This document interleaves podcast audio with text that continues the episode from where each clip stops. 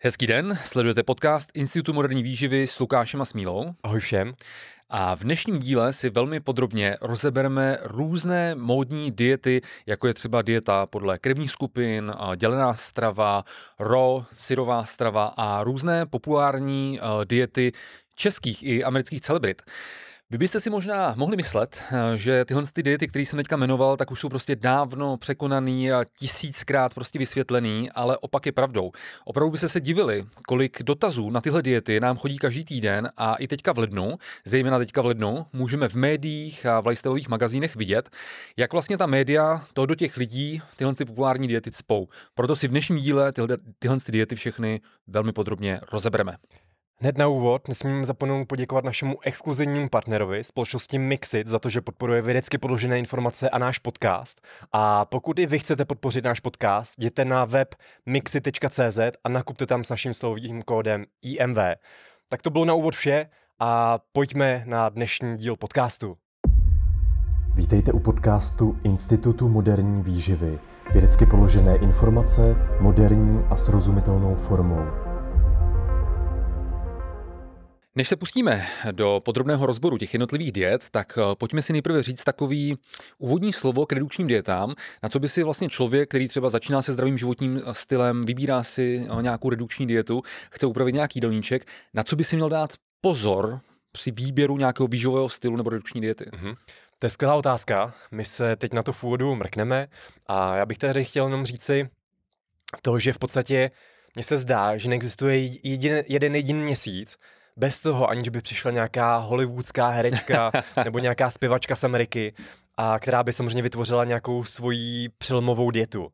Ale tady hned na úvod eh, si musíme říci, že za prvé, je to tajemství, ale já vám to řeknu, vaše dieta se nemusí nějak jmenovat, aby fungovala. To znamená, ta dieta opravdu nemusí mít uh, nějaký prostě sexy název, aby fungovala a taková ta zlatá střední cesta vám může fungovat, i když se ta dieta nijak nebude jmenovat. A ještě tady mám pro vás druhé odděl, od, odhalení a to sice, že na světě neexistuje žádná jediná dieta nebo žádný jediný výživový styl, který by byl vhodný úplně pro všechny. A je to naprosto logické, já nechápu, proč někteří lidé si to stále neuvědomují, protože každý z nás jsme jiný. Máme jednotlivé individuální prostě požadavky z hlediska našeho životního stylu, pracovního nasazení, z hlediska spánku, z hlediska toho, jestli jsme vůbec jako muž a žena, z hlediska naší genetiky. A potom tam také hraje roli náš pohybový režim, a mnoho dalších, střevní a dalších mikrobiom. faktorů. Střevní mikrobiom, o tom se v poslední době hodně také mluví, ale také, také třeba finanční možnosti hmm. nebo chuťové preference, které ano. jsou také samozřejmě důležité a můžou rozhodnout o udržitelnosti té diety. Takže je naprostý nesmysl, aby každý z nás držel jednu jedinou dietu, ať už je to podle nějaké herečky, fitnessky a podobně, když jí třeba fungovala, tady ty zkušenosti opravdu nejsou přenositelné i na ostatní lidi. Takže je velmi důležité možná i třeba chvíli hledat a najít si ten správný výživový postup a styl, který bude fungovat prostě nám z hlediska té personalizace.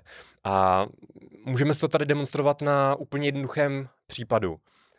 Když tady máme lidi, tak eh, je přirozené, eh, že vlastně každý z nás třeba preferuje jinou značku automobilu, případně jiný typ toho automobilu. Někdo z nás prostě bydlí tady v Praze, ve velkom městě, a jezdí radši třeba městskou hromadnou dopravou, protože je to prostě rychlejší, efektivnější, je to levnější, je tam nižší uhlíková stopa, ale pokud někdo třeba žije na vesnici, někde v Brně a podobně, tak samozřejmě tam pro něj to auto může být ideální, když je prostě někde třeba vysoko v horách, tak uh, nějaké auto, nějaký třeba pick-up 4x4 a podobně s pohnem všech kol pro něj může být uh, prostě vodnější, protože tím MHDčkem, který tam jezdí prostě jednou, jednou za týden, tak by se asi domů tak často nedostal. Takže tady vždycky musíme vlastně zohlednit individuální preference a samozřejmě to, jaký to komu dává samozřejmě smysl. Hmm. To stejné platí i pro tu výživu. Hmm. Já bych jenom chtěl dodat, že za ten vtípek o Brně pak po skončení tady dnešního natáčení dám Milovi pohlavek, nebojte se, dám pohlavek, protože samozřejmě eh, já jsem v Brně studoval a oba dva, věřím, do Brna velmi rádi jezdíme i na naše jasně, kurzy. Jasně, to bylo jenom vtip, já mám, já mám rád třeba brněnský restaurace. Je a střelnice. Brn, a střelnice. tak, Brno. Zpátky, zpátky k tématu teda. Brno je moc hezký, no. Takže jaký jsou, ty, jaký jsou teda ty hlavní uh, principy uh, z hlediska udržitelnosti, nebo z hlediska toho, aby prostě ta dieta tomu danému člověku fungovala? Pojďme jo, si to shrnout. Když jsem se tady bavil o té personalizaci, Uh, tak uh, to je sice jako velmi důležitý, vždycky personalizovat tu dietu na míru toho konkrétního člověka. Uh, v dnešní době třeba medicína je stále čím dál více personalizovanější, uh-huh. takže je to důležité, ale i tak naprostá většina těch efektivních diet, ať už se bavíme třeba o, o redukci, zlepšení zdraví, tak má některé společné znaky. A my se teď na tyto znaky, hmm. na ty principy efektivních diet podíváme. Za prvé, když se zaměříme konkrétně na ty redukční diety, hmm. jsou ty diety, jejímž vedlejším efektem by měla být redukce hmotnosti, nebo tím hlavním efektem u většiny lidí, tak ty fungují, všechny z nich, na principu vytvoření kalorického deficitu. To znamená, ať se díváme třeba na nějakou vegetariánskou stravu, ať se díváme na low fat, low carb stravu, na ketogenní dietu, paleo dietu a podobně, tak všechny tady ty diety fungují z hlediska právě třeba vyřazení některých skupin potravin, případně živočišných potravin z jídelníčku, ale fungují na tom principu, že když vyřadíme tyto potraviny, tak snížíme ten kalorický příjem, dostaneme se do toho deficitu a díky tomu uh, tyto diety způsobují tu redukci hmotnosti. Takže není to žádné magické uh, vyřazení sacharidů ze stravy, které by nám bránily hubnutí, není to žádná ketóza, ale opravdu je to ten kalorický deficit, který funguje. Je to prostě hmm. fyzika, zákony termodynamiky, které platí v celém známém vesmíru. Takže opravdu všechny redukční diety fungují na principu vytvoření vytvoření kalorického deficitu. Jdeme dále. Co ještě zásadní u těch všech efektivních diet, tak je ten druhý bod a tím je udržitelnost, konzistence. Prostě všechny diety, samozřejmě ty racionální diety, vám budou fungovat, pokud je dokážete udržovat i dlouhodobě. Mm, je špatné vlastně přistupovat k těm dietám jako k nějakému krátkodobému řešení, hmm Hm, většina lidí to bohužel ještě takhle bere, že si nasadí nějakou extrémně restriktivní dietu třeba na měsíc, na dva měsíce, ale potom se zpátky vrátí do těch starých kolejí a začne zase nabírat tu hmotnost pět. Takže to je opravdu jako chyba, je to problém. Měli bychom tu dietu, ten výživový styl, lépe řečeno, brát prostě jako součást našeho života, vytvořit si ty správné návyky a hlavně tu udržitelnost, která nám vlastně pomůže v, dosá- v dosažení našich cílů.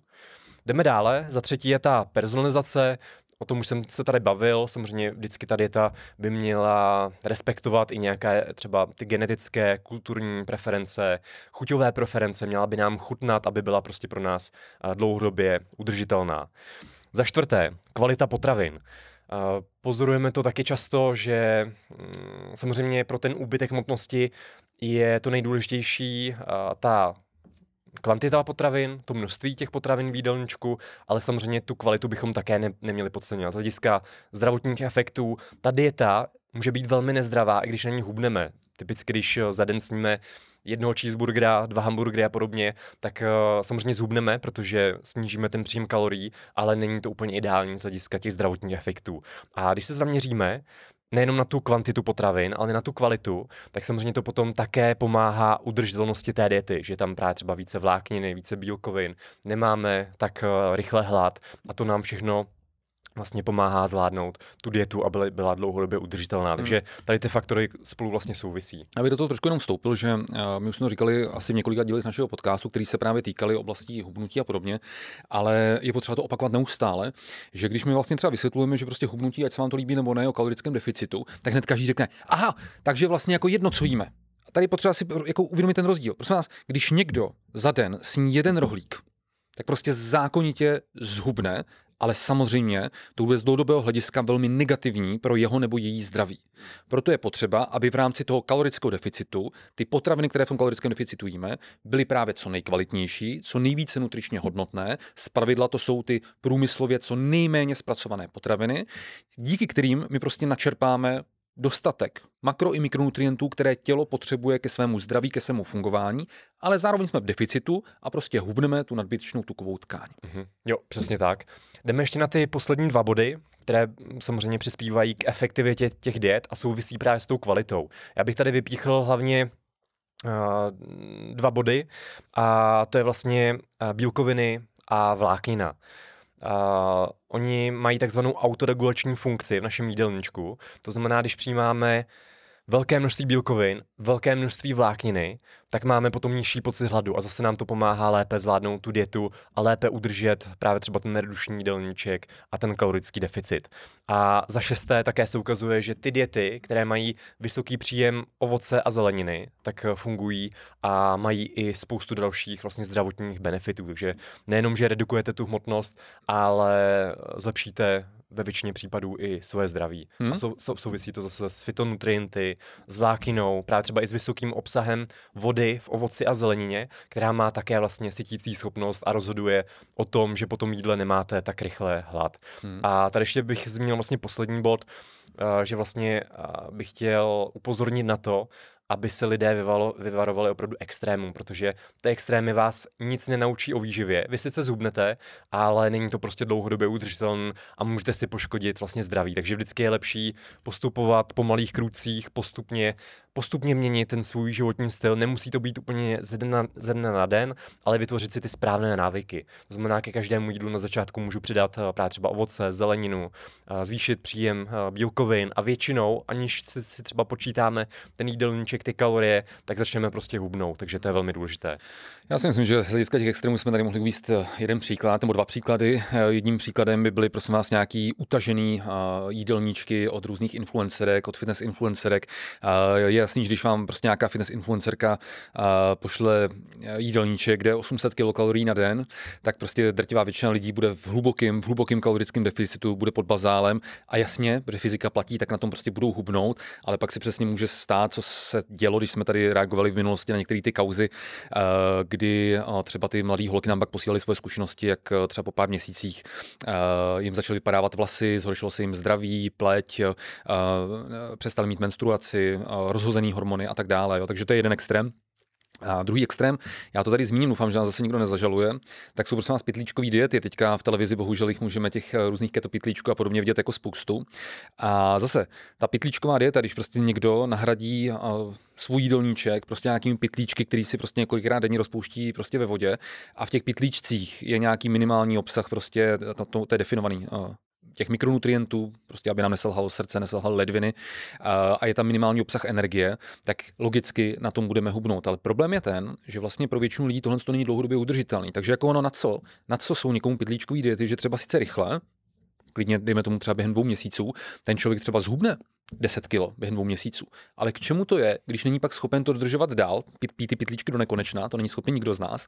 Logicky ten člověk se těmi pitlíčky nenaučil nic nového, o nákupu potravin, vhodnější kulinární přípravě potravin, vhodnějším výběru potravin a tak dále. Takže se vrátí k tomu starému životnímu stylu, který měl. No a pak kvůli efektu nepřibere zpátky 10 kg, který měl, ale přibere třeba 12-15 kg. A ono opravdu, jakoby, my to vidíme v nutričních poradách, vidíme to i u našich eh, kolegyň, kolegů z jiných stran nutričních poraden, Zkrátka dobře, ono jako velký podíl uh, obézních nebo dokonce morbidně obézních osob, tak jsou velmi zkušení dietáři a dietářky, kteří právě přesně vždycky třeba na začátku roku v lednu vyzkoušeli nějakou extrémně restriktivní dietu, něco zhubli, pak to neudrželi a vlivem jeho efektu prostě nabrali víc a pak si zase řeknu za půl roku, za rok zase to zkusím třeba pak znova. Takže to je ten velký problém. No, takže to by bylo takový úvodní slovo eh, k vůbec k hlavně pro ty z vás, kteří začínáte se zdravějším životním stylem a usilujete o redukci hmotnosti. A teď se pojďme podívat na ty jednotlivé diety, které jsme pro vás uh, vybrali. Uh, hned na úvod bych tady řekl uh, vlastně jeden bod, že my jsme záměrně do tohle výběru nepřidali eh, keto diety, když na Instagramu, když jsme dávali anketu, tak vy jste nám hodně o keto diety psali. A prosím vás, my samostatný díl o keto dietách jsme natáčeli relativně nedávno, takže se na našem webu eh, pod našeho podcastu nebo na YouTube kanálu, když se díváte, nebo na podcastových platformách podívejte, já nevím, to je pět dílů zpátky nebo šest dílů zpátky, hmm. jsme přímo díl o keto dietách natáčeli, velmi dlouhý a velmi podrobný. A další, co jste velmi často psali, tak byla carnivore dieta, což ano, my velmi eh, registrujeme, že se to sem k nám dostává, dokonce na našem blogu. Už máme eh, necelý dva roky starý vlastně článek, my jsme na to byli jedni z prvních, eh, kdo na českém internetu se vyjadřoval ke carnivore dietě. A my na carnivore dietu plánujeme samostatný díl podcastu, protože ta, tahle ten typ diety tím, jak je populární a jak ta popularita z USA jde sem, tak je potřeba na to reagovat eh, samostatně a budeme na to reagovat samostatně. Tak, pojďme teda na rozbor těch jednotlivých takových, řekněme, hlavně populárních diet, které se teda objevují jak na sociálních sítích, ale právě v médiích a v těch lifestyleových magazínech a opravdu velká část z vás se nás na ně neustále ptá, i když už jsme to vysvětlovali, prostě my máme pocit třeba tisíckrát, tak pojďme, pojďme, pojďme znova si to podrobně rozebrat. První je prosím vás dieta podle krevních skupin. Takže pojďme se, pojďme se vlastně pustit do rozboru téhle té diety. Pojďme si nejprve vysvětlit, na čem je založená. Ta dieta podle krevních skupin, jak napovídá ten název, tak vlastně ta vychází prostě z předpokladu, z takové jako teorie, že my na různé potraviny, reagujeme různě právě podle toho, jakou máme krevní skupinu. A že když chceme být zdraví, chceme být v dobré fyzické kondici nebo prostě zhubnout, tak bychom se měli stravovat eh, podle té krevní skupiny, podle toho seznamu těch vhodných potravin a naopak se vyhýbat podle naší krevní skupiny těm eh, nevhodným eh, potravinám, které tahle dieta označuje za nevhodné. Prosím vás, mezi úplně nejznámější vlastně proponenty, propagátory tahle diety, tak patřil nebo patří naturopat eh, Petr eh, D. Adamo, eh, který vlastně koncem minulého století, konkrétně v roce 1996, vlastně na tohle téma publikoval knihu, která se prostě rozšířila do celého světa, tak se prostě miliony kusů a od té doby tak jako registrujeme, že prostě ta média, lifestyleové magazíny, všude prostě tu dietu podle krevních skupin prostě probírají ve všech pádech. Hm. Podle teda téhle teorie máme teda různé krevní skupiny a asi eh, z hlediska téhle diety je nejznámější eh, krevní skupina eh, nula, která teda vlastně je označovaná jako, že to je ten lovec, jo, ten lovec a sběrač, takže ten člověk, který má teda krevní skupinu nula, tak vlastně kvůli tomu svému původu, že teda v něm je furt ten lovec, tak by měl preferovat eh, stravu eh, s, obsahem, eh, s vysokým obsahem prostě živočišných bílkovin, živočišných tuků, takže typicky prostě hodně masa, hodně ryb a podobně. A naopak takový člověk s krevní skupinou 0 by měl údajně omezovat hlavně obiloviny, luštěniny a mléčné výrobky. Dále třeba je celkem známá ta krevní skupina A, která je v téhle teorii označovaná jako, že to je ten zemědělec. A právě, že teda, když jako teda údajně se jedná o zemědělce, tak naopak lidé s touhle krevní skupinou A by měli preferovat převážně rostlinnou stravu, takže řekněme taková typicky nějaká vegetariánská strava, kde vlastně těch opilovin a dalších rostlinných potravin je vlastně větší podíl. A měli by pracovat v zemědělství, že jo? Aby to souznělo se jejich evolučním nastavením. Běda, jestli půjdu k ozbrojeným složkám. no, prosím vás, lidé s krevní skupinou B, podle téhle teorie... To tak... třeba já. Jo, hmm. Tyjo. Tak to jsou, tak jsi nomád a kočovník, okay. nomádi a kočovníci a tihle lidé mohou být jakoby už více na takové smíšenější stravě, mít tam nějaký, jak podíl nějakých rostlinných, tak živočišných potravin, ale měli by se údajně vyhýbat eh, právě těm zemědělským produktům, jako je prostě pšenice, kukuřice, anebo třeba i uh, rajčatům. Sakra, Vše, všechno jim, všechno mám rád. a pořád, pořád jsi tady. no a lidé s krevní skupinou AB, která je vlastně nejmladší, tak e, tam vlastně je dovoleno více takový ten modernější e, jídelníček, e, převážně založí na konzumaci ryb, mléčných produktů, ale zase by se měli vyhýbat údajně třeba fazolím, kukuřici a dalším potravinám. Ty seznamy těch zakázaných a povolných potravin si můžete jednoduše vygooglit. Nejdete na to spoustu, opravdu stovky, stovky článků. No a teď se pojďme udělat to, jak to ve skutečnosti. Okay. Takže tohle je jakoby teorie téhle diety, nicméně v současné době v roce 2024, tak neexistují žádný, a opravdu zdůraznuju, žádný vědecký důkazy, který by jakkoliv potvrzovali tuhle tu teorii, která je za touhle dietou podle krevních skupin. Nemáme prostě žádný souvislosti s tím, že když budeme jíst podle toho seznamu těch povolných potravin, takže bychom byli zdravější, naopak, kdybychom jedli více ty zakázané potraviny, tak budeme v závislosti na té krevní skupině více nemocní. A například obrovská studie z roku 2013 od Kuzaka a, a kolektivu, a, tak ta se dívala na data z více než tisíce studií a zjistila, že prostě neexistuje žádná kvalitní studie, která by sledovala ty zdravotní efekty a, a, té diety podle krevních skupin.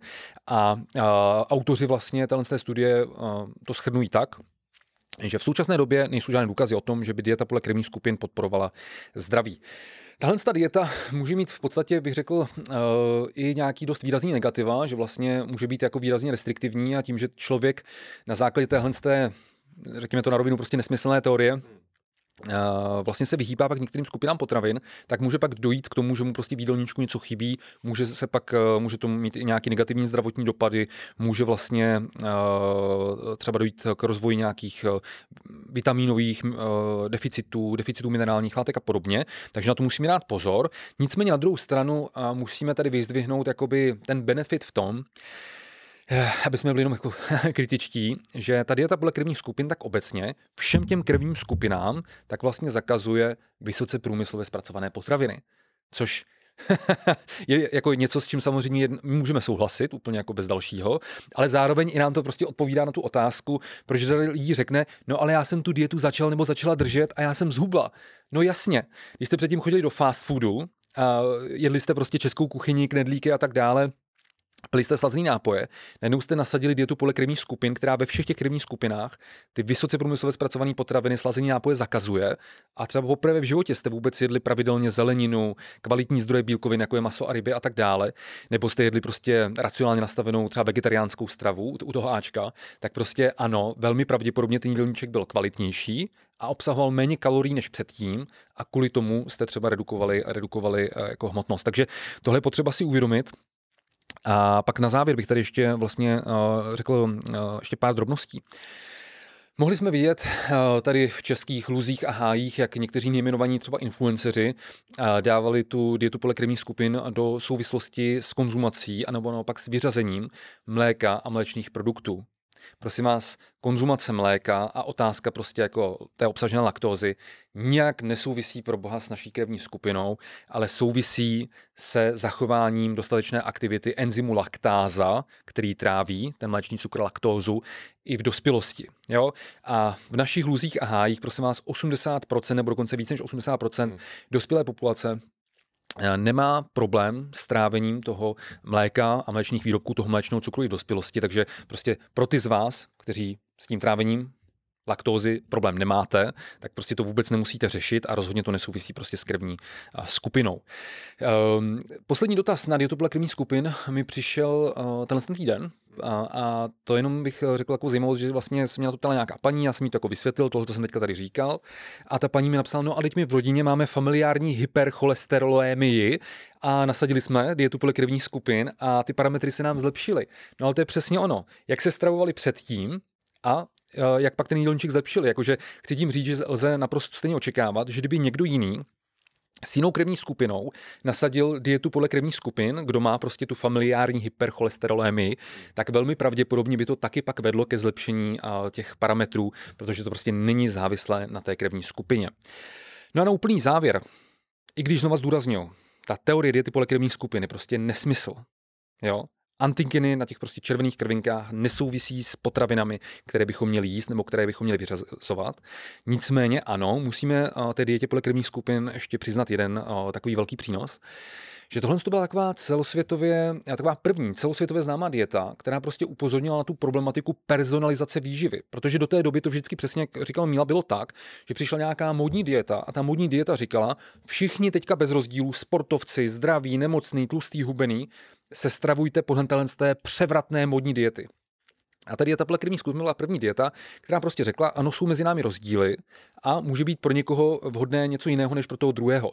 Znova zdůraznu, nezávisí to na krevních skupinách, ale závisí to na těch genetických uh, parametrech, složení střevního mikrobiomu, chuťových preferencích a těch dalších věcech, které říkal kolega. Takže Tady bych jenom trošku chtěl jako přiznat kredit, že tahle dieta jako přispěla trošku k povědomí o té personalizaci výživy. Že okay. To je potřeba personalizovat. Tak, to by bylo všechno a pojďme, pojďme na další uh, populární dietu a to je dieta podle paní Mačingové. Mm-hmm. Pojďme se do toho pustit. Jdeme na to. Uh, dieta podle Mačingové neboli detox podle receptů slovenky Antonie Mačingové.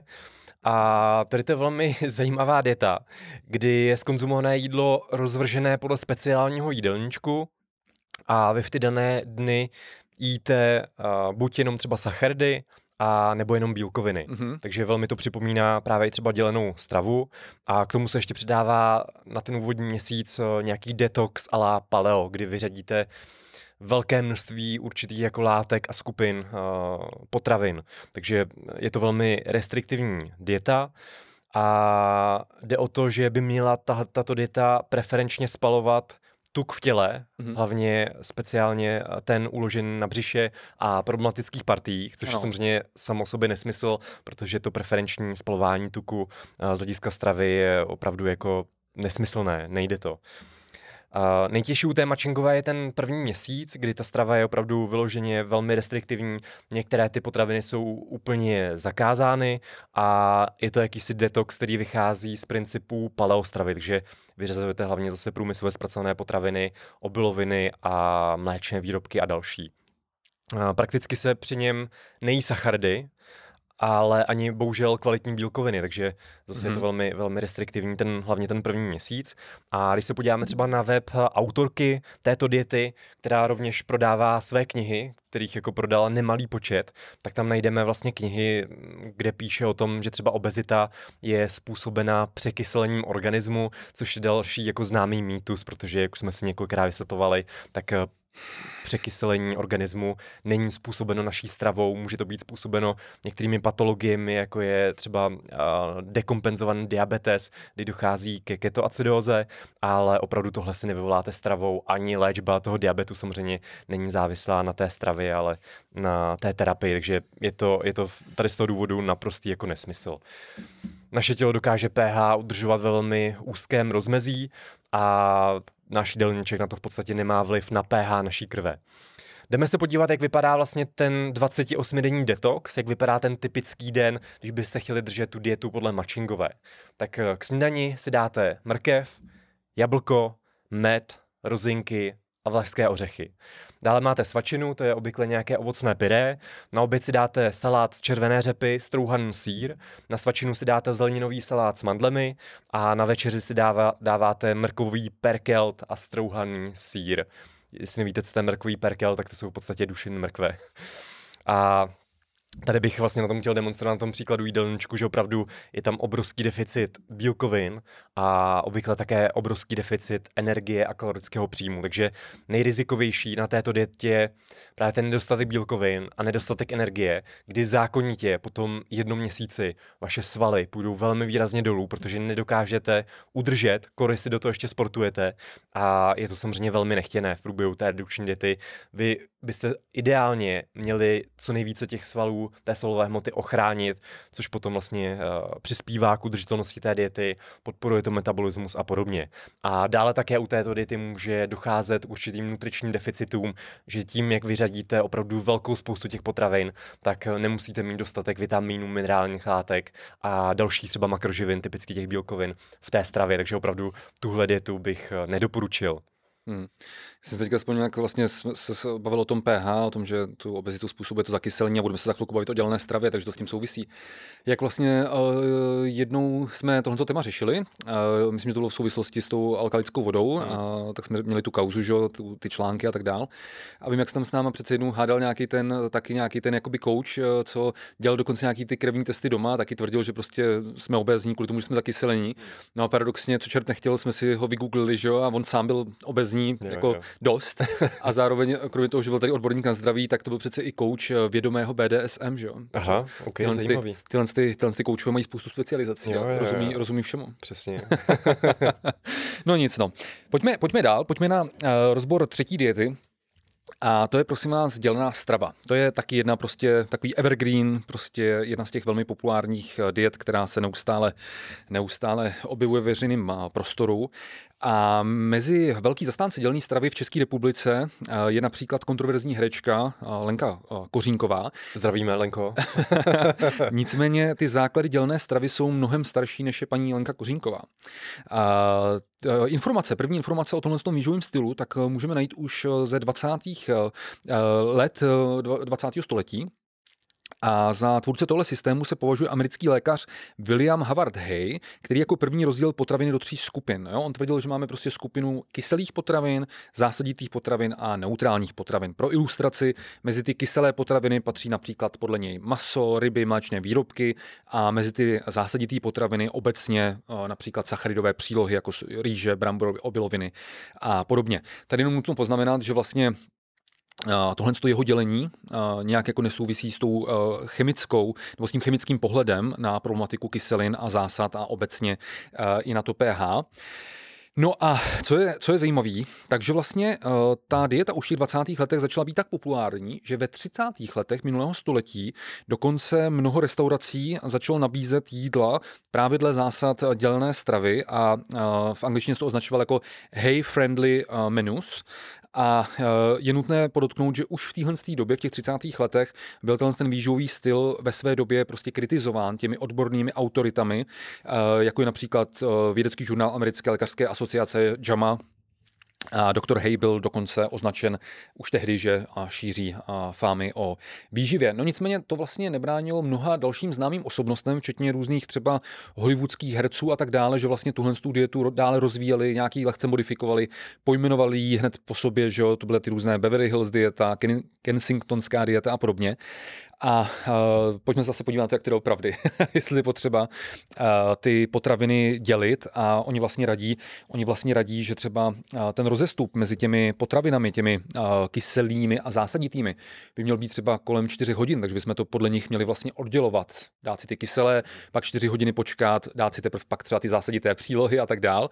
Takže... Oni to odůvodňují i nějak enzymy, že se tam potom dochází jo, jo, jo. k naředění jo, jo, jo, těch enzymů, že potom to nedokážeme strávit. Přesně tak, no. takže uh, prosím nás, to je jako vtipný z mnoha různých důvodů. Jedním z nich je samozřejmě třeba eh, prostě mateřské mléko, tak celé přirozeně mateřské mléko obsahuje najednou bílkoviny, sacharidy i tuky. Prostě v tom mateřském mléce obsažené jakoby všechno. A my jsme, lidské tělo, homo sapiens sapiens, jsme na to prostě velmi dobře eh, enzymaticky vybaveni. Že když prostě pozřeme nějakou potravinu, tak se nám zjednodušně řečeno vyloučí enzymy na trávení bílkovin, sacharidů i tuků najednou. A to bez ohledu, to bez ohledu na to, jestli to je převážně bílkovina, převážně sacharidová nebo převážně jakoby tuková strava. A ono ani v praxi to nejde úplně oddělit, protože vlastně, když si dáte třeba nějakou přílohu, jako jsou ty sacharidové přílohy, já nevím, těstoviny a tak dále, dáme si třeba zeleninu, tak pořád tam je nějaký množství i bílkovin a obráceně, když si dáme třeba zase nějaký zdroj bílkovin, tak tam bude třeba i nějaké množství sacharidů nebo tuků. Takže je zcela přirozené, že když prostě sníme nějakou potravinu, tak se nám vyloučí trávicí enzymy pro trávení bílkovin, sacharidů i tuků. Takže prosím vás, není absolutně žádný důvod, proč uh, to takhle jako rozdělovat, proč vlastně se v tom jídelníčku uh, takhle uh, omezovat. A efektivitou dělné stravy se v minulosti zabývalo několik studií.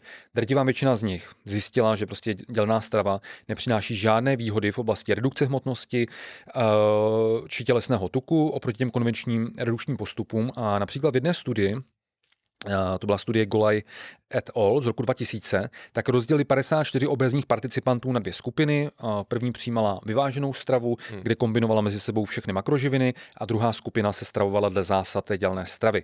Obě diety byly izokalorické, aby to dávalo smysl srovnávat, to znamená, obě dvě ty skupiny byly ve stejném kalorickém deficitu. A e, bylo dokonce i vyrovnané e, množství bílkovin v obou těch e, dietních přístupech, což je taky důležitý. No a prosím vás, ukázalo se po šesti týdnech toho kontrolovaného dietního režimu v nemocničních podmínkách, takže to bylo dobře kontrolovaný, tak obě dvě ty skupiny na stejném kalorickém deficitu schodily vlastně stejně, Dokonce ta skupina na té smíšené vyvážené stravě tak zhruba o něco víc, bylo to 7,5 kg versus 6,2 kg, že zhruba vlastně ještě víc, hmm. ale jasně to není statisticky signifikantní, tady rozdíl jednoho uh, kila nebo respektive kilogram a 300, uh, 300 gramů. Takže autoři uh, i tahle studie schrnují, že dělená strava nepřináší žádné výhody v oblasti redukce hmotnosti oproti těm konvenčním redukčním postupům. Mě překvapuje, že na tohle někdo potřebuje studii. no jasně, ale my jsme zase u toho, že právě někdo řekne, no jo, ale kolegyně v práci to funguje, fungovalo, ona prostě na tom znatelně zhruba 20 kg, tak já to chci taky vyzkoušet. Ale zase jsme prostě vás u toho stejného, co se všema dietama. Pokud někdo předtím jedl prostě českou kuchyni, vysoce průmyslové zpracované potraviny, fast foody, slazené nápoje a pak začal držet dělnou stravu, tak i když ten předpoklad je úplně nesmyslný oddělovat ty bílkoviny a sacharidové přílohy a tak dále, tak prostě eh, ten člověk třeba vůbec poprvé v životě získá kontrolu nad svým kalorickým příjmem, protože třeba poprvé v životě vůbec ví, kolik a co za ten den konzumuje. Jo, a aniž by si třeba počítal kalorie, ale jenom to rozděluje prostě, ano, teď mám porci těch eh, kyselinotvorných, teď mám porci těch zásadotvorných a tak dále, potravin, tak prostě velmi pravděpodobně dojde k výraznému snížení toho kalorického příjmu než předtím a možná i ke zkvalitnění toho jídelníčku v tom smyslu, že tam jsou třeba kvalitnější zdroje těch bílkovin i těch sacharidových příloh, eh, i třeba zeleniny a tak dále. Takže eh, prostě je potřeba vždycky chápat ten kontext, co ten člověk dělal předtím, A proč teda mu asi ta dieta pak fungovala, pokud mu fungovala. Nebo velké části lidí samozřejmě to vůbec nefungovalo, bylo to pro ně prostě restriktivní, uh, omezující a uh, prostě akorát uh, si na tom uh, vypracovali buď nějaký efekt, a, uh, nebo v horším případě nějakou poruchu příjmu potravy. Jo, jo. Takže to by bylo k dělné stravě a pojďme na další dietu a to je poměrně vtipná, to je banánová dieta. Mm-hmm. Tohle je velmi zajímavá dieta, která jsem přišla z japonských ostrovů, kdy uh, japonská farmaceutka uh, Sumiko Watanabe vlastně vymyslela tady tu banánovou dietu a nasadila jejímu manželovi. A tomu se podařilo 17 kg zhubnout a oni se potom o tuto dietu podělili na japonské sociální síti a tahle dieta se v podstatě stala jako bestsellerem a začali to držet vlastně po celých japonských ostrovech uh, jako lidé a, a spousta, spousta lidí uh-huh. a opravdu uh, to byl strašný hit. A když se na to podíváme, co to vlastně je, tak uh, jde o to, že ta původní ranní banánová dieta, jak byla vlastně vymyšlená tou Japonkou, tak spočívá v tom, že si k snídani dáte pouze banány a o 15 až 30 minut později potom vypijete vlažnou vodu nebo neslazen čaj. Takže k snídani opravdu snídáte banány. Na oběd a k večeři potom můžete mít, eh, co chcete, typická jídla, ale doporučuji se hlavně rýže ale můžete jíst nejpozději do 20. hodiny, to znamená do 8. hodiny večerní můžete přijímat stravu a pak se doporučuje vlastně po 8. hodině nejíst. A je potřeba se však eh, ještě vyhnout dezertům a potom být do půlnoci v posteli, takže tohle jsou celkem rozumná doporučení, které tam zaznívá i třeba ta důležitost toho spánku, což je samozřejmě velmi důležité i z hlediska toho hubnutí. A jak jsem zmiňoval, tahle dieta byla dokonce tak populární, že v Japonsku se na nějaký čas vyprodali banány, protože všichni opravdu drželi tady tu banánovou dietu a banány se staly nedostatkovým zbožím. Ta Japonka potom napsala i knihu, která se jmenuje Morning Banana Diet a tato kniha se velmi prodávala, nejenom v Japonsku, ale i, na, jako všude na světě. A v roce 2008 prodala 730 tisíc výtisků tady té knihy o banánové dietě. A Teď se podíváme na to, jak vlastně tady ta banánová dieta funguje. A samozřejmě na těch banánech není nic magického, když banány jsou samozřejmě jako ovoce velmi dobrou potravinou, ale sami o sobě nespůsobují to hubnutí. Takže žádný vlastně podklad eh, vědecký, proč by banány způsobovaly hubnutí, tam zatím není, kromě třeba vlákniny, že samozřejmě mají zase vyšší sytící index a podobně, ale záleží na tom celkovém jídelníčku.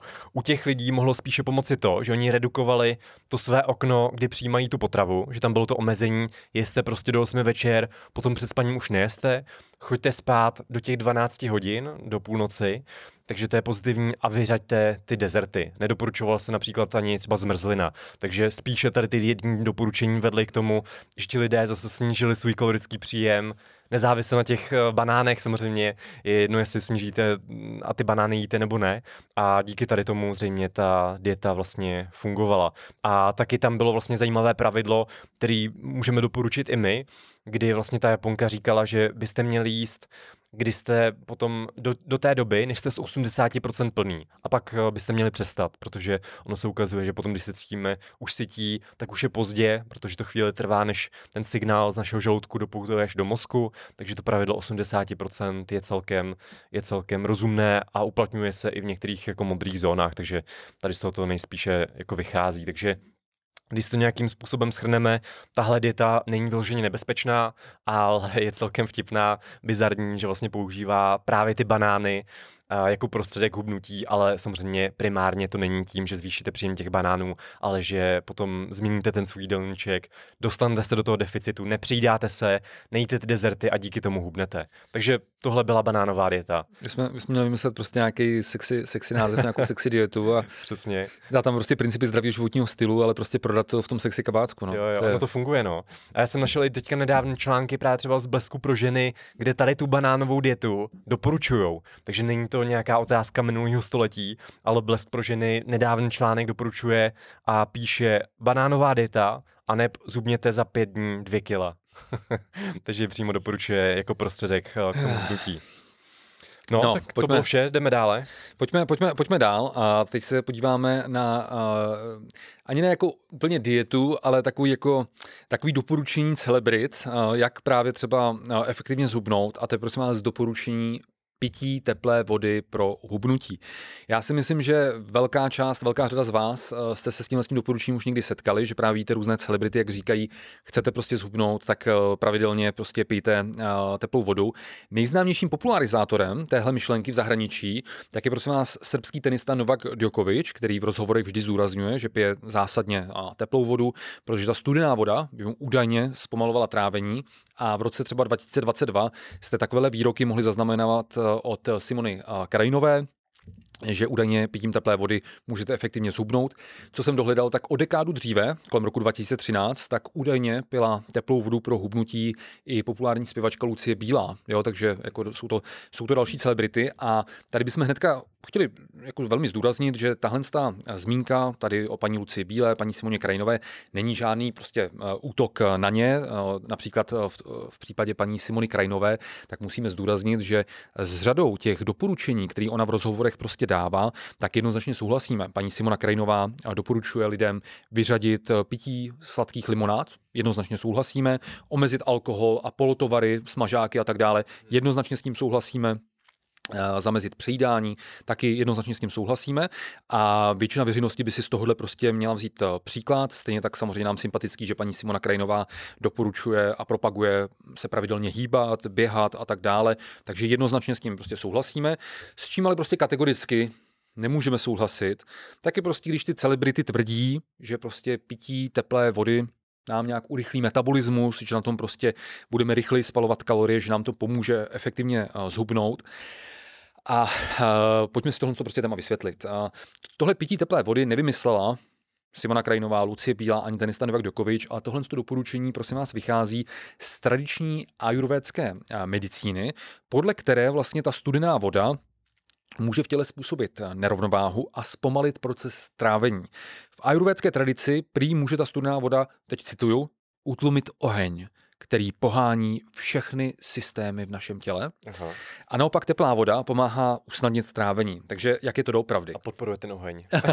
Přesně. Eh, obecně řečeno je pravda ta, že samozřejmě působení tepla na náš organismus tak eh, obecně může vyvolávat vazodilataci, to znamená rozšíření našich cév, tím pádem dejme tomu lepší cirkulaci krve, snížení krevního tlaku, eh, může to teda v konečném důsledku vést k menší zátěži pro naše srdce, protože máme větší průsvit cév, tím pádem to srdce to nemusí přepumpovat přes tak velký odpor, takže ano. A přesně z těchto důvodů, když jsme třeba po nějakým dní vystresovaní, unavení prostě, tak nám může být tak přímá prostě teplá koupel, že se naložíme do té teplé koupely a prostě dojde k vazodilataci, pomůže nám to prostě zrelaxovat prostě po fyzické psychické stránce.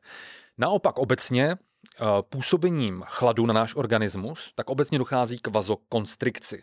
To znamená k zúžení průsvitu našich cév a tím k nárůstu krevního tlaku a vyšší zátěži pro naše srdce. A to je přesně ten důvod, proč třeba od malička slýcháme, že když se třeba eh, jsme někde u rybníka na sluníčku, opalujeme se, tak prostě není rozumný pak prostě skočit kufr nebo šipku prostě do ledové vody, protože prostě uh, by uh, to mohlo být pro někoho uh, třeba disponovaného tak velký šok, uh, že by mu mohlo prostě selhat, hmm. uh, selhat, selhat srdce a ta prudká změna teploty by toho člověka mohla zabít.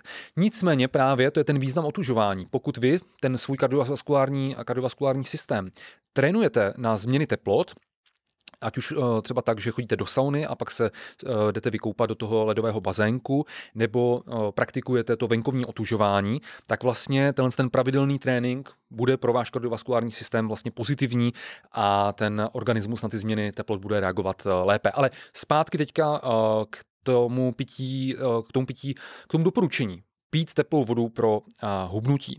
Takže příznivci pití teplé vody, oni vlastně analogicky věří, že teda když vypijeme tady sklenici, sklenici prostě teplé vody, eh, tak dojde k naší eh, trávicí soustavě k rozšíření těch cév v té trávicí soustavě, tím k lepšímu prokrvení trávicí soustavy a tím pádem teda podle nich k lepšímu trávení. Kdybychom naopak vypili studenou vodu, tak se stane přesný opak. Cévy se stáhnou, dojde ke zhoršímu, k nižšímu prokrvení trávicí soustavy a ke zhoršení trávení. Nicméně pro tenhle ten předpoklad neexistuje žádný prostě seriózní vědecký důkaz, a ta teorie je založena jenom na nějakých anekdotálních důkazech jednotlivců, že někdo řekne, že se potom třeba pití teplé vody cítil prostě jako lépe. Prosím vás, za prvý, vůbec pití, teplé, pití vody ať už studený nebo teplý, tak už jen ten samotný fakt, že prostě vypijeme tu vodu, tu tekutinu, tak to vlastně pozitivně ovlivňuje tu naší trávicí eh, soustavu eh, tím, jak vlastně ta voda se posouvá naším žaludkem, našimi střevy, tak pomáhá tomu našemu organismu lépe odstraňovat ty odpadní látky, to znamená, mohli bychom vlastně říct, že nám to pomáhá detoxikovat a je to zároveň i prevence, prevence zácpy. A Příznivci pití teplé vody teda věří, že, že když ta voda bude teplá, tak ten, ten efekt je ještě více umocněn, ale prostě chybí proto seriózní důkazy. A za druhý, co je potřeba si uvědomit, prosím vás, když vypijete skleničku, já nevím, 3 deci, 4 deci prostě teplé vody, tak je velmi diskutabilní, jestli to v té naší trávicí soustavě vůbec bude mít jakýkoliv efekt na vazodilataci a vazokonstrikci, protože pořád tohle množství vody je v našem prostě tělesném jádru velmi rychle ohřáto, než se to dostane kamkoliv dál do prostě trávicí uh, soustavy, takže už jenom, protože to vypijeme, máme to v ústech prostě vícnu, přijde to do žaludku, tak uh, ty tři deci jsou prostě velmi rychle uh, ohřátý. Takže jako neexistují žádný důkazy, že to pití teplé vody by nám trávení zlepšilo a když si dáme třeba studenou vodu nebo si dáme prostě vodu, že si do toho dáme led, takže by to trávení bylo zpomalné. Nicméně, i kdyby teoreticky to trávení se za 50 let ukázalo, že to trávení se tím mírně zlepšuje, tak pořád rychlejší trávení nebo lepší trávení neznamená rychlejší metabolismus. Neznamená to, že spálíme více kalorií, neznamená to efektivnější hubnutí. Jo? A když se nad tím zamyslíme, tak pokud bychom chtěli být úplně do puntíku, do puntíku přesní, papeštější než papež, tak když se nad tím zamyslíme, tak co spálí nějaké uh, kilokalorie navíc? Když vypijeme teplou vodu nebo když vypijeme studenou vodu, když se zamyslíme nad tím, že vlastně e, regulace tělesné teploty je jedním z nejdůležitějších mechanismů lidského organismu. No asi, jak teďka tady vám napovídám, tak vám asi rychle dojde, že vlastně více kalorií paradoxně spálíme pitím studené vody, protože když my vypijeme studenou vodu, tak prostě v našem těle ta voda je velmi rychle ohřáta. To znamená, že tam jsou spáleny nějaké kalorie navíc, než kdybychom vypili stejné množství teplé vody. Nicméně chceme zdůraznit, že ten rozdíl je strašně malý, takže nikdo nezhubne, prosím vás, jenom tím, že nezmění vůbec nic jiného a začal pít jenom studenou vodu. Jo? Ten rozdíl bude velmi malý, ale prostě chceme jen tady zdůraznit, že to je přesně naopak z hlediska hubnutí, než tvrdí ty uh, celebrity. Jo? Uh, tady na tohle téma uh, jsou dokonce bylo udělaný i eh, řada studií, v některých to dokonce i vyčíslovali, o kolik kalorií eh, vlastně my spálíme navíc, když musíme tu vodu, která obsahuje nebo má několik stupňů, tak se musí pak ohřát na tu teplotu tělesného jádra 37 stupňů.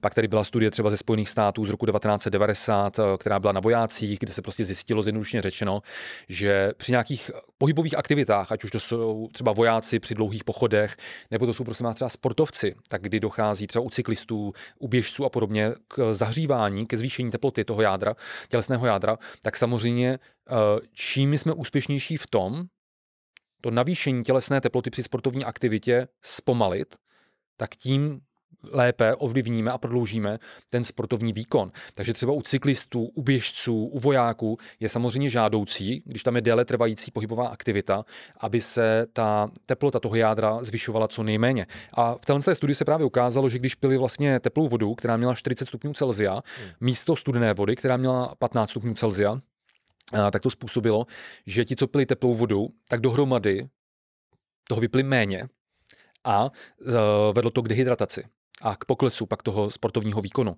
Takže pro prostě tu rehydrataci, pro pokles eh, nebo pro regulaci té teploty toho tělesného jádra je rozhodně lepší pít eh, prostě eh, studenou, studenou vodu a když se podíváme, jak to dělají cyklisti na Tour de France, tak ta odpověď je úplně jednoznačná. Hmm.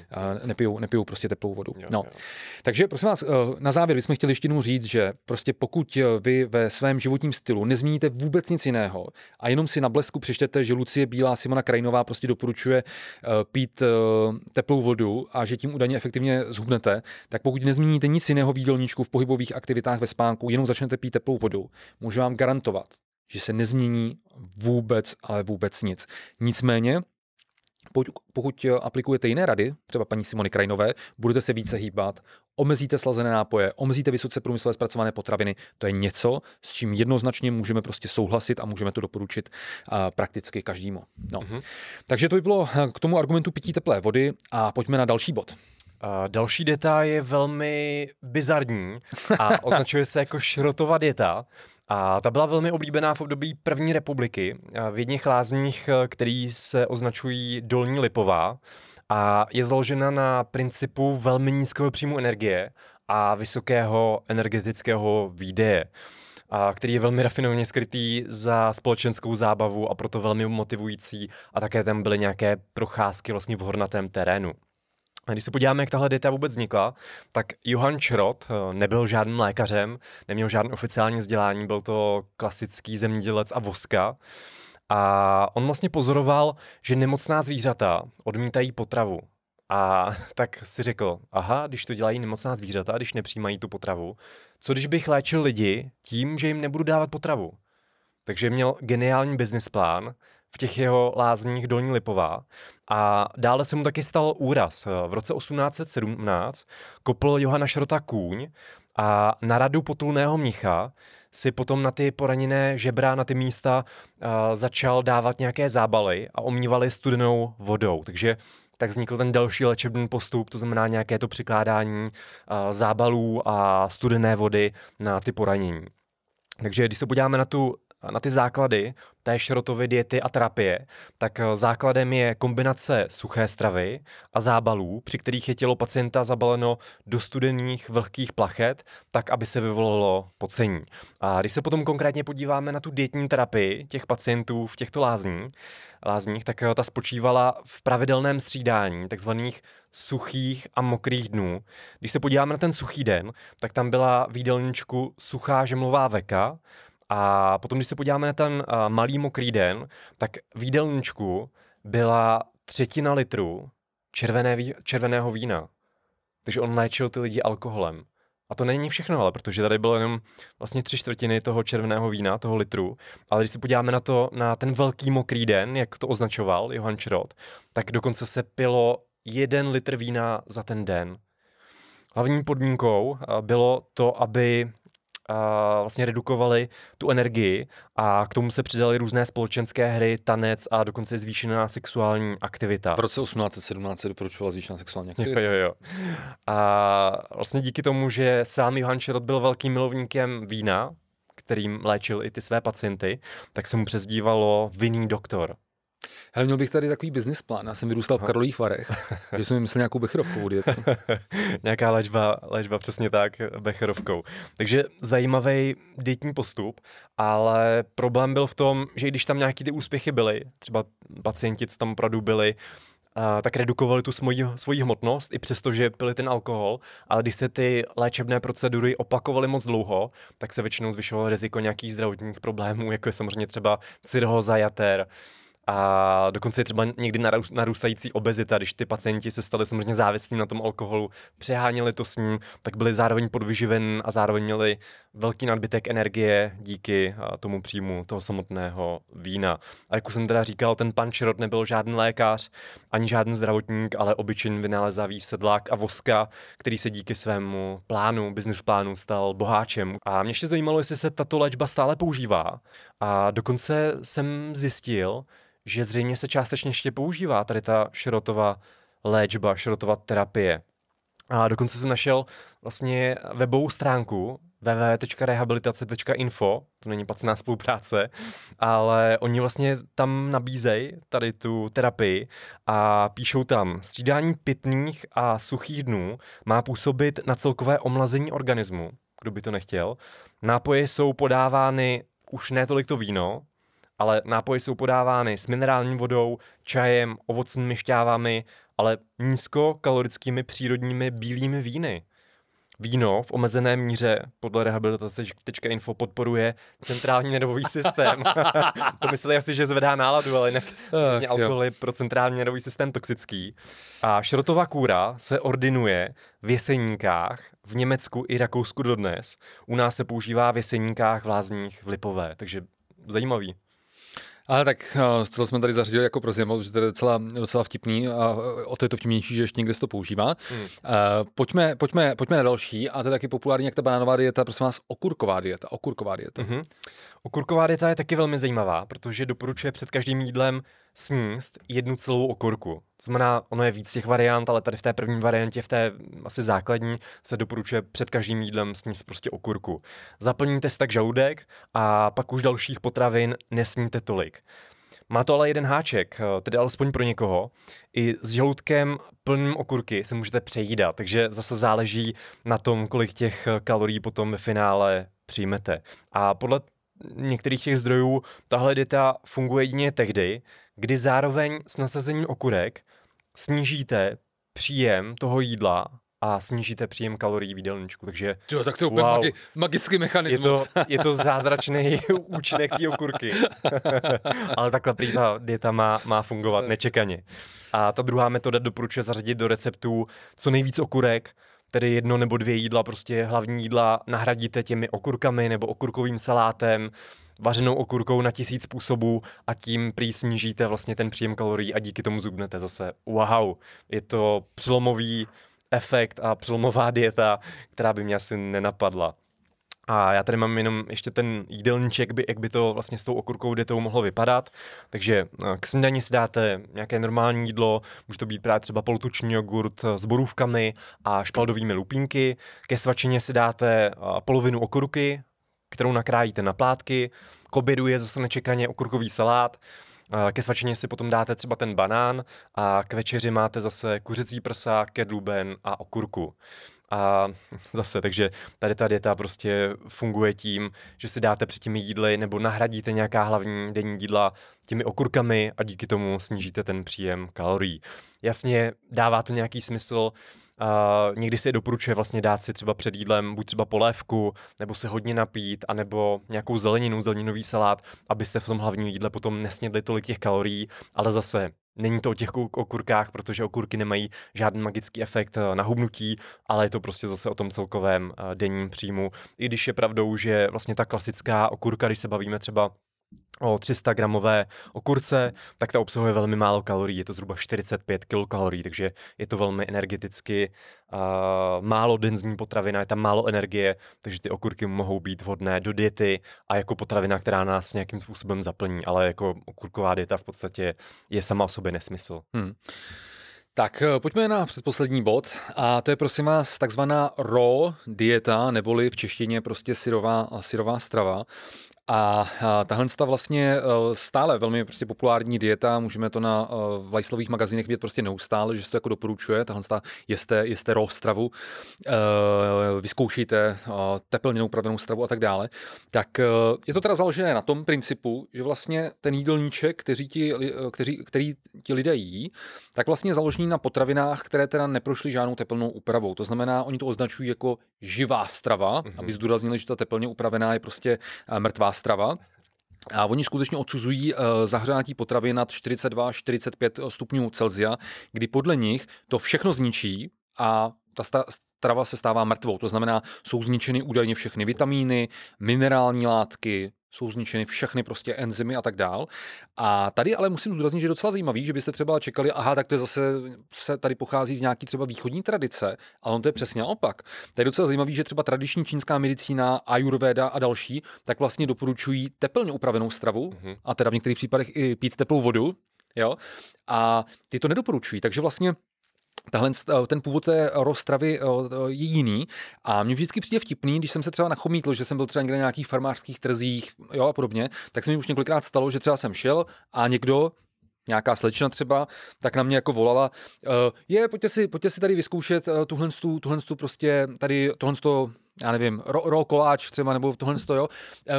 To je prostě živá strava, obsahuje to, obsahuje to všechny enzymy. A já, jaký enzymy?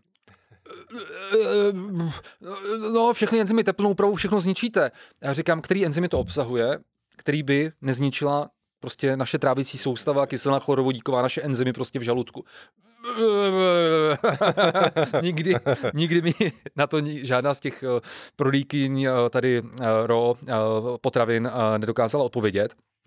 A prosím vás tady úplně jednoduše. My z mnoha analýz víme, že tohle je prostě rovná lež. To, že vy vezmete nějakou surovinu a nějakým způsobem ji tepelně, eh, tepelně zpracujete, tak se nestane to, že by to byla z toho mrtvá strava a že by tam prostě nic nebylo. Že bychom destruovali všechny vitamíny, všechny minerální látky, že bychom třeba destruovali ty enzymy. Samozřejmě v nějaké míře se tohle, eh, se tohle stane. Nicméně jedná se o, za prvé, jedná se třeba o procenta, takže když bych uvedl třeba příklad s eh, diskutovanou, s neustále diskutovanou třeba pasterizací, pasterizací mléka, tak na to máme prostě jako spoustu tvrdých dat. Jo, když se prostě podíváme, co ta pasterizace prostě udělá, tak když se podíváme třeba na obsah vitamínů a minerálních látek, tak je pravda, že tou pasterizací to o něco klesne. No ale bavíme se o tom, že tam předtím bylo teda 100%, třeba 100 mg něčeho, teď plácám jako pro ilustraci, jo, a uh, ten teplný ohřev způsobil pokles o 5%. Dobře, no tak tam není 100 mg, ale tam je tam prostě 95 mg v tom množství třeba, které, které jakoby vypijete. Eh, když zůstanu u příkladu mléka, ano, je pravda ta, že třeba nejvíce termolabilní je vitamin C a že tou pasterizací se snižuje množství vitamínu C v tom mléku až o 50%.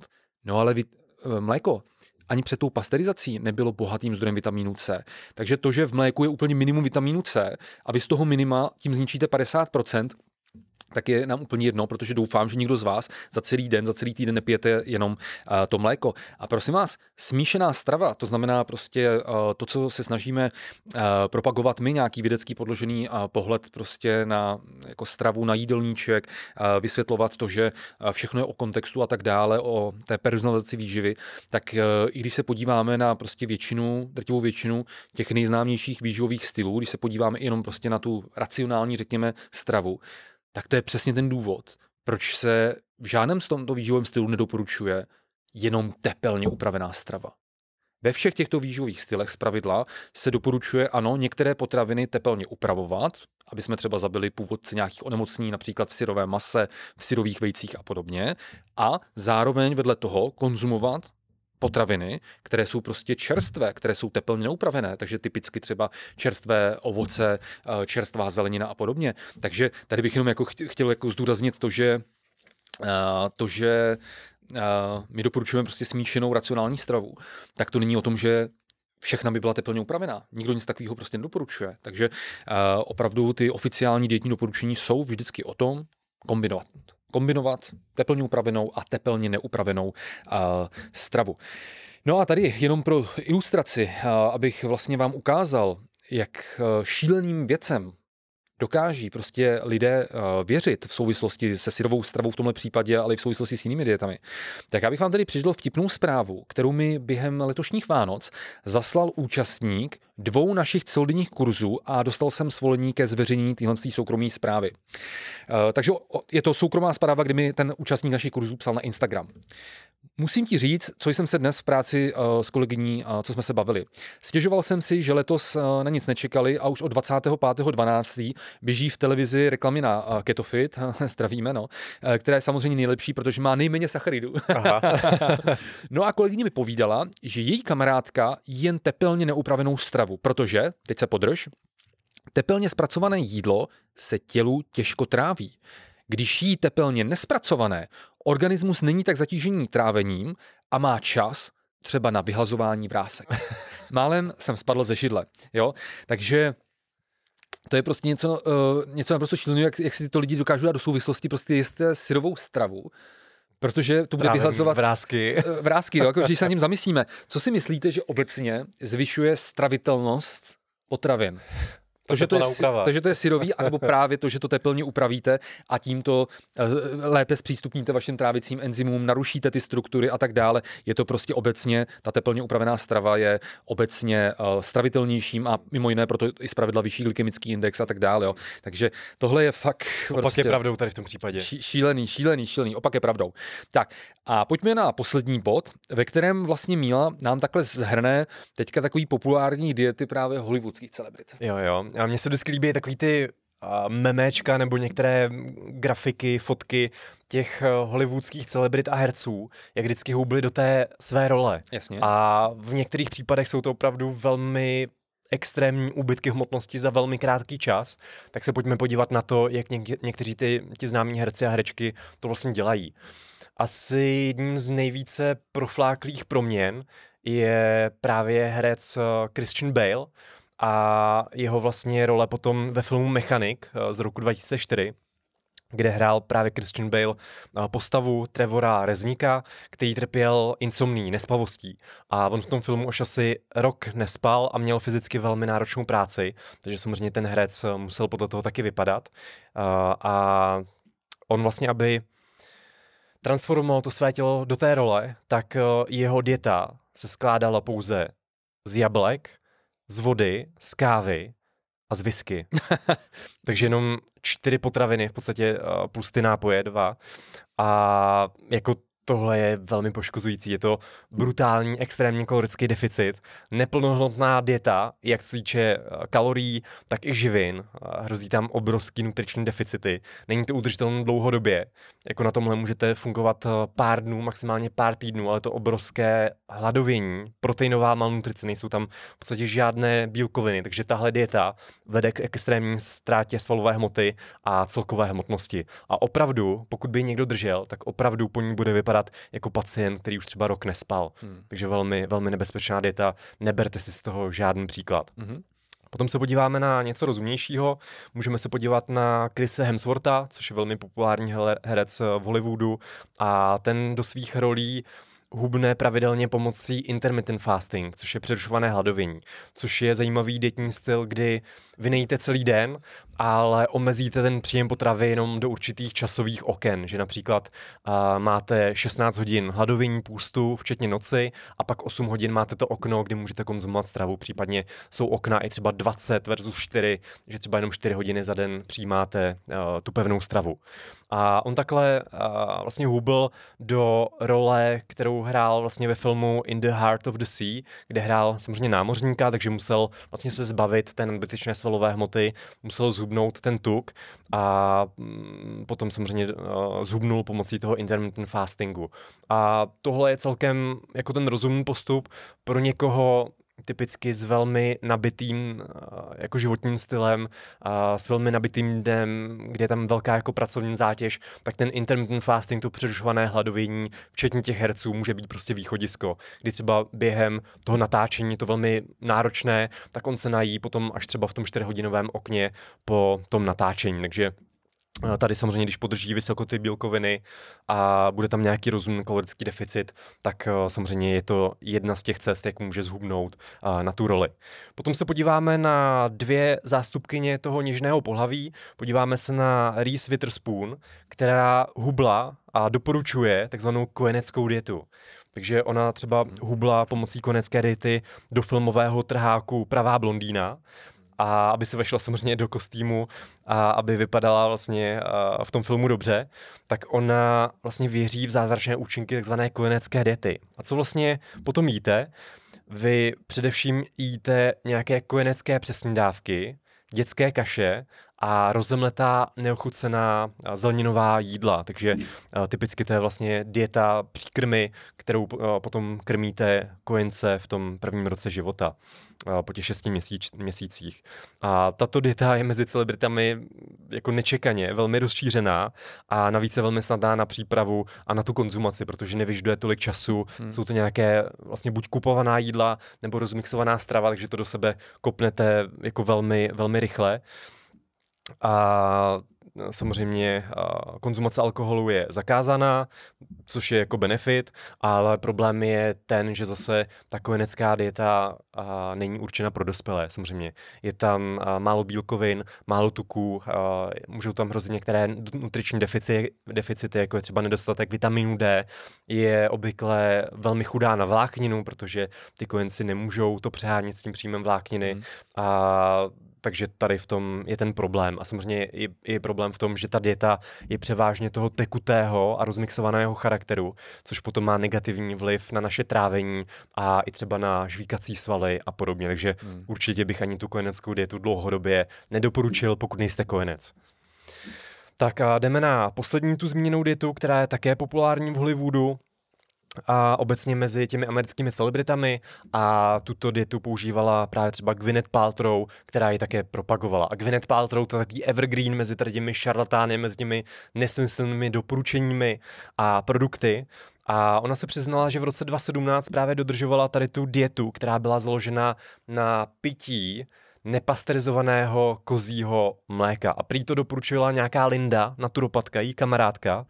A bylo to založeno na tom, že biblických časech se prý používala koupel v tom uh, ro nepasterizovaném kozím mléce, když ten člověk trpěl nějakými parazity. Takže údajně ta koupel měla vyvolat to, že těm parazitům chutná to mléko a prý oni uh, údajně vyjdou z toho těla a vstoupí do toho mléka a tím se ten uh, člověk, vlastně ten pacient očistí od těch uh, parazitů. Ale samozřejmě tohle je jako velký nesmysl, nic takového není pravda a naprostá většina z nás v dnešní době za dnešních hygienických podmínek netrpí žádnými parazity, nemá problém s parazity, takže nesmysl se takhle očišťo, oč, očišťovat od těch parazitů. A navíc je to velmi rizikové, už to samotné pití toho nepasterizovaného mléka, ať už je kozí nebo kraské, kdy právě Gwyneth Paltrow to doporučila vlastně pro, uh, na 8 dní, že vlastně nic jiného neděláte, než 8 dní pijete a v podstatě přijímáte jenom to uh, kozí mléko. Takže je to velmi rizikové jednak z těch nutričních deficitů a je to jednak rizikové, i když je to, když je to mléko vlastně nepasterizované, tak navíc vy se můžete nakazit, může tam hrozit nějaké riziko těch alimentárních infekcí, můžete se nakazit právě třeba záškrtem, brucelózou, salmonelou a dalšími těmi patogeny, co se můžou vyskytovat v tom mléce, když není uh, tepelně upraveno, pasterizováno, takže opravdu nedoporučujeme. Já si myslím, že tyhle ty propagátoři těch různých detoxů by ti vysvětlili mílo, že na tvých, já nevím, 80-90 kg, tak půlka, půlka tvého těla je tvořena parazity, parazity. a další půlka jsou těžké kovy, toxiny. toxiny. Jo, jo, to je typický, no. Každý se musí, musí očistit, no, je, ale, to, je to naprosto uh, nesmysl. Třeba na tom příkladu Gwyneth Paltrow bychom mohli vlastně takhle na závěr ukázat um, prostě ten paradox té dnešní doby. Vezměte si, že Gwyneth Paltrow je herečka, kterou jsem já měl rád, ta hra, myslím, to nevím, uh, něco s tím Shakespearem, to jsem měl docela rád za nový Shakespeare, no takhle jakože, nebo, nebo, no to je jedno, uh, jakože skvělá herečka. Bez diskuze skvělá herečka, celosvětově známá skvělá herečka prostě, jo. Ale Uh, Gwyneth Paltrow je prostě známá tím, že ta je totálně prostě, jakoby, to je za jakoukoliv tady pomyslnou hranou nějaký evidence-based medicíny, to je prostě EZO jako prase, omlouvám se ty výrazy, ale prostě to je něco šíleného. A já si pamatuju, když třeba ona v roce 2021, tuším, že to bylo na podzim, tak ona samozřejmě měla spolupráci s nějakým výrobcem alkalické vody a dávala vlastně lidem recept na to, jak vypadá jí ideální ráno. Tak samozřejmě si tam lila tu alkalickou vodu od toho výrobce, který teda že pravděpodobně asi sponzoroval, asi to byla pravděpodobně placená spolupráce, protože proč by to jinak jo, ona propagovala zdarma. No a že, ten, že to, co je jako hrozně důležitý, tak teda najít si sklenici alkalické vody a pak si do toho vymačkat citron. Pokud se teďka nesmějete, tak já vysvětlím. Pokud máte sklenici vody s alkalickým pH a vymačkáte do toho citron, tak v momentě, kdy tam ten citron vymačkáte, tak ta voda přestane mít alkalické pH, takže vy si kupujete předraženou vodu v nějaké půllitrové petláhvi prostě za spoustu dolarů nebo korun nebo euro a pak si tu vymačkáte citron, takže vlastně tento hlavní, proč si tu alkalickou vodu kupujete kvůli tomu alkalickému pH, tak to přestane mít alkalické pH kvůli tomu citronu. takže prostě Něco šíleného. No. no. A jdeme ještě teď na poslední příklad, jak by to naopak mělo vypadat. Ať mm-hmm. tady jenom neukazujeme ty špatné příklady, no. ale ať si ukážeme nějaký ten pozitivní příklad. A to je příklad Evy Ferné, kdy česko-polská zpěvačka nedržela žádnou dietu, ale ona potom v některých, některých rozhovorech uh, říkala, a cituji, mám rodinu a jsem ještě víc v klidu než dřív. A taky jsem se konečně vyprdla na všechno, co jsem kdy četla o jídle, začala víc sledovat sebe sama, co mi vyhovuje, co ne, po čem mám energii, co mi naopak bere. Jedu si svoje priority. To znamená, abych byla zdravá, cítila se dobře, jedla kvalití, kvalitní a ty průmyslově nespracované potraviny a líbila se sama sobě a svému chlapovi.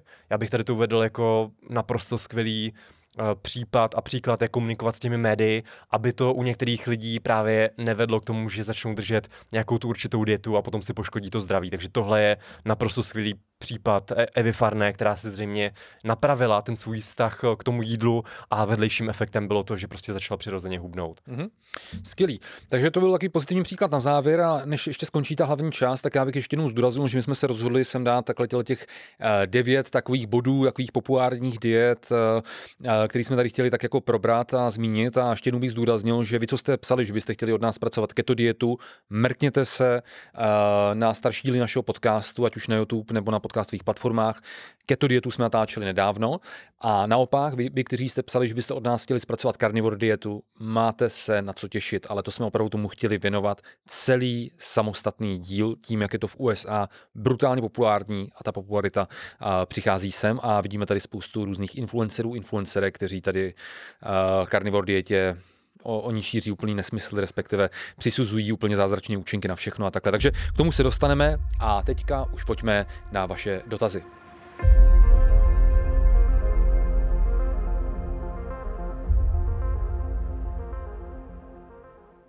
Tak, jdeme na první dotaz od Lukáše ze západní Austrálie. Zdravím Lukáši a Lukáš se ptá. Ahoj chlapi, dík moc za skvělý podcast, hlavně na díl o soli, na který jsem čekal. V návaznosti na tento díl se chci zeptat, jestli chystáte podcast na téma elektrolyty. Hlavně mě zajímá, do jaké míry nutnost je doplňovat pití Gatorade a podobných produktů.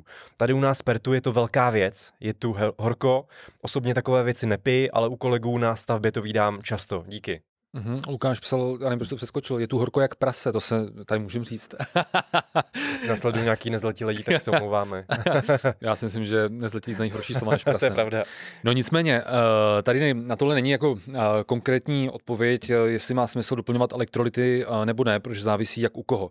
Je pravda ta, že pokud v Austrálii tam bude prostě obrovský teplo, tady zaznělo, že kolegové na stavbě, takže prostě lze předpokládat, že když to je někdo, kdo je třeba na přímém slunci, do toho má v průběhu celého dne má velký energetický výdej pohybovými aktivitami a tím pádem třeba i velké ztráty minerálních látek prostřednictvím potu, tak ano, pak má nějaký smysl samozřejmě elektrolyty doplňovat a stejně tak to platí i pro ty pohybové aktivity. Když se budeme bavit třeba o běhu, o cyklistice, tak pokud tam je prostě déle trvající ten sportovní výkon, jak jsme mimo vysvětlovali i v tom dílu o soli, to znamená, že tam jsou ztráty nejen tekutin, ale i ztráty sodíků a dalších minerálních látek, tak samozřejmě eh, v závislosti na té míře pocení, to znamená v závislosti na délce a intenzitě sportovního výkonu a i na té právě okolní teplotě, vlhkosti a podobně, tak má smysl v takových případech když ty ztráty jsou větší, tak ty elektrolyty samozřejmě doplňovat ale zase na druhou stranu bych řekl, že to není takový ten příklad eh, toho běžného třeba fitness tréninku, jak jsme, když já jsem začínal, já jsem začínal cvičit v roce 2001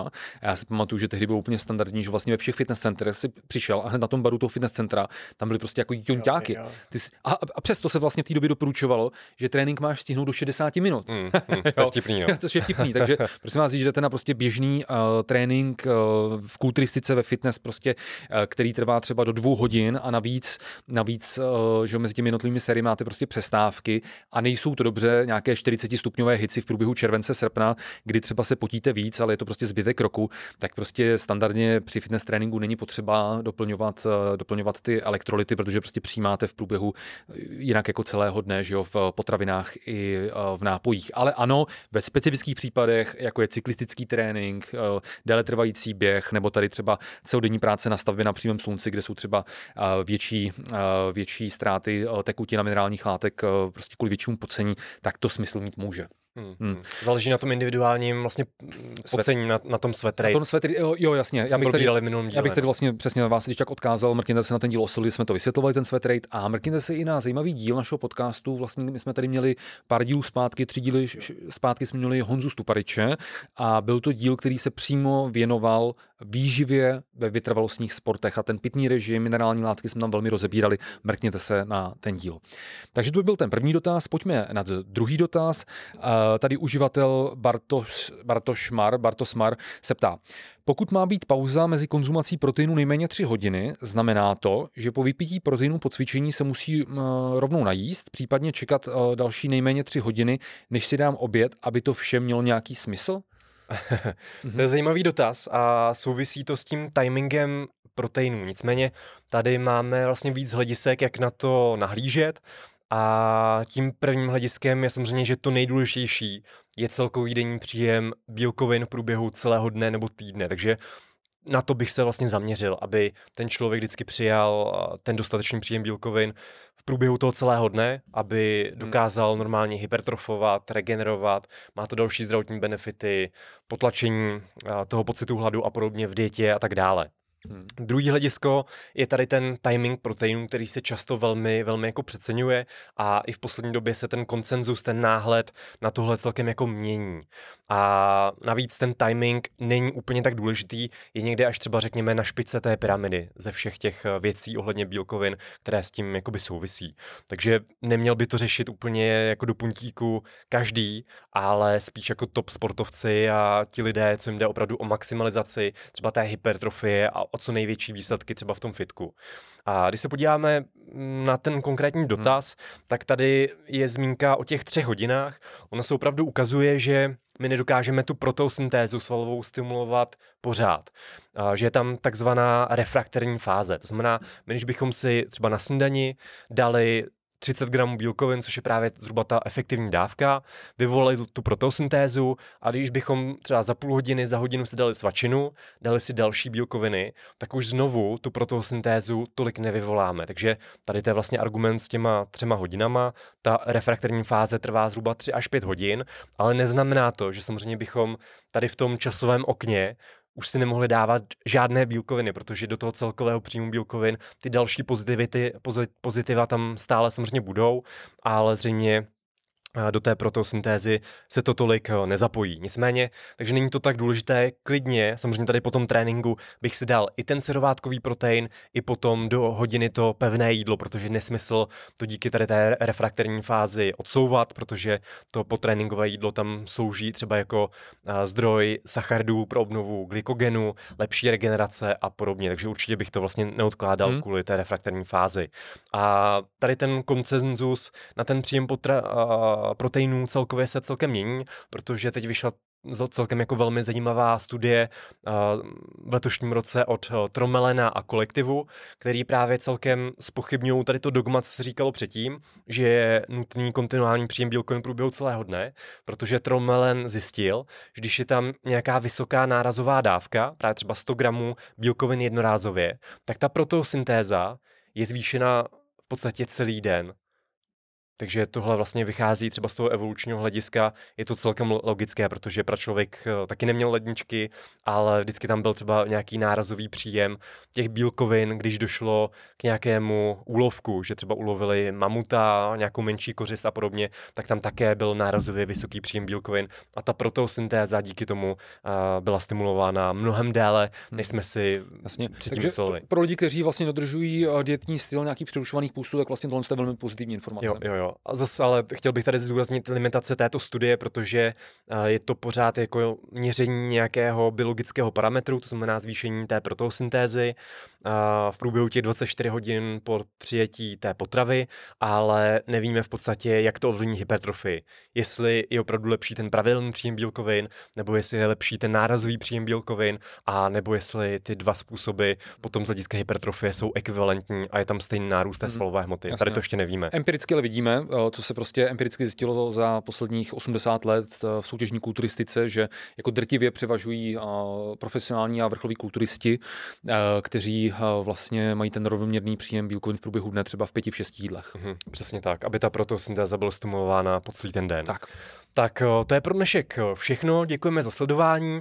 Na závěr nesmíme zapomenout ještě poděkovat našemu exkluzivnímu partnerovi společnosti Mixit, a se kterým jsme tady připravili i tady ten nový fitness degustační box. My máme radost, že tady už ho můžeme mít sebou.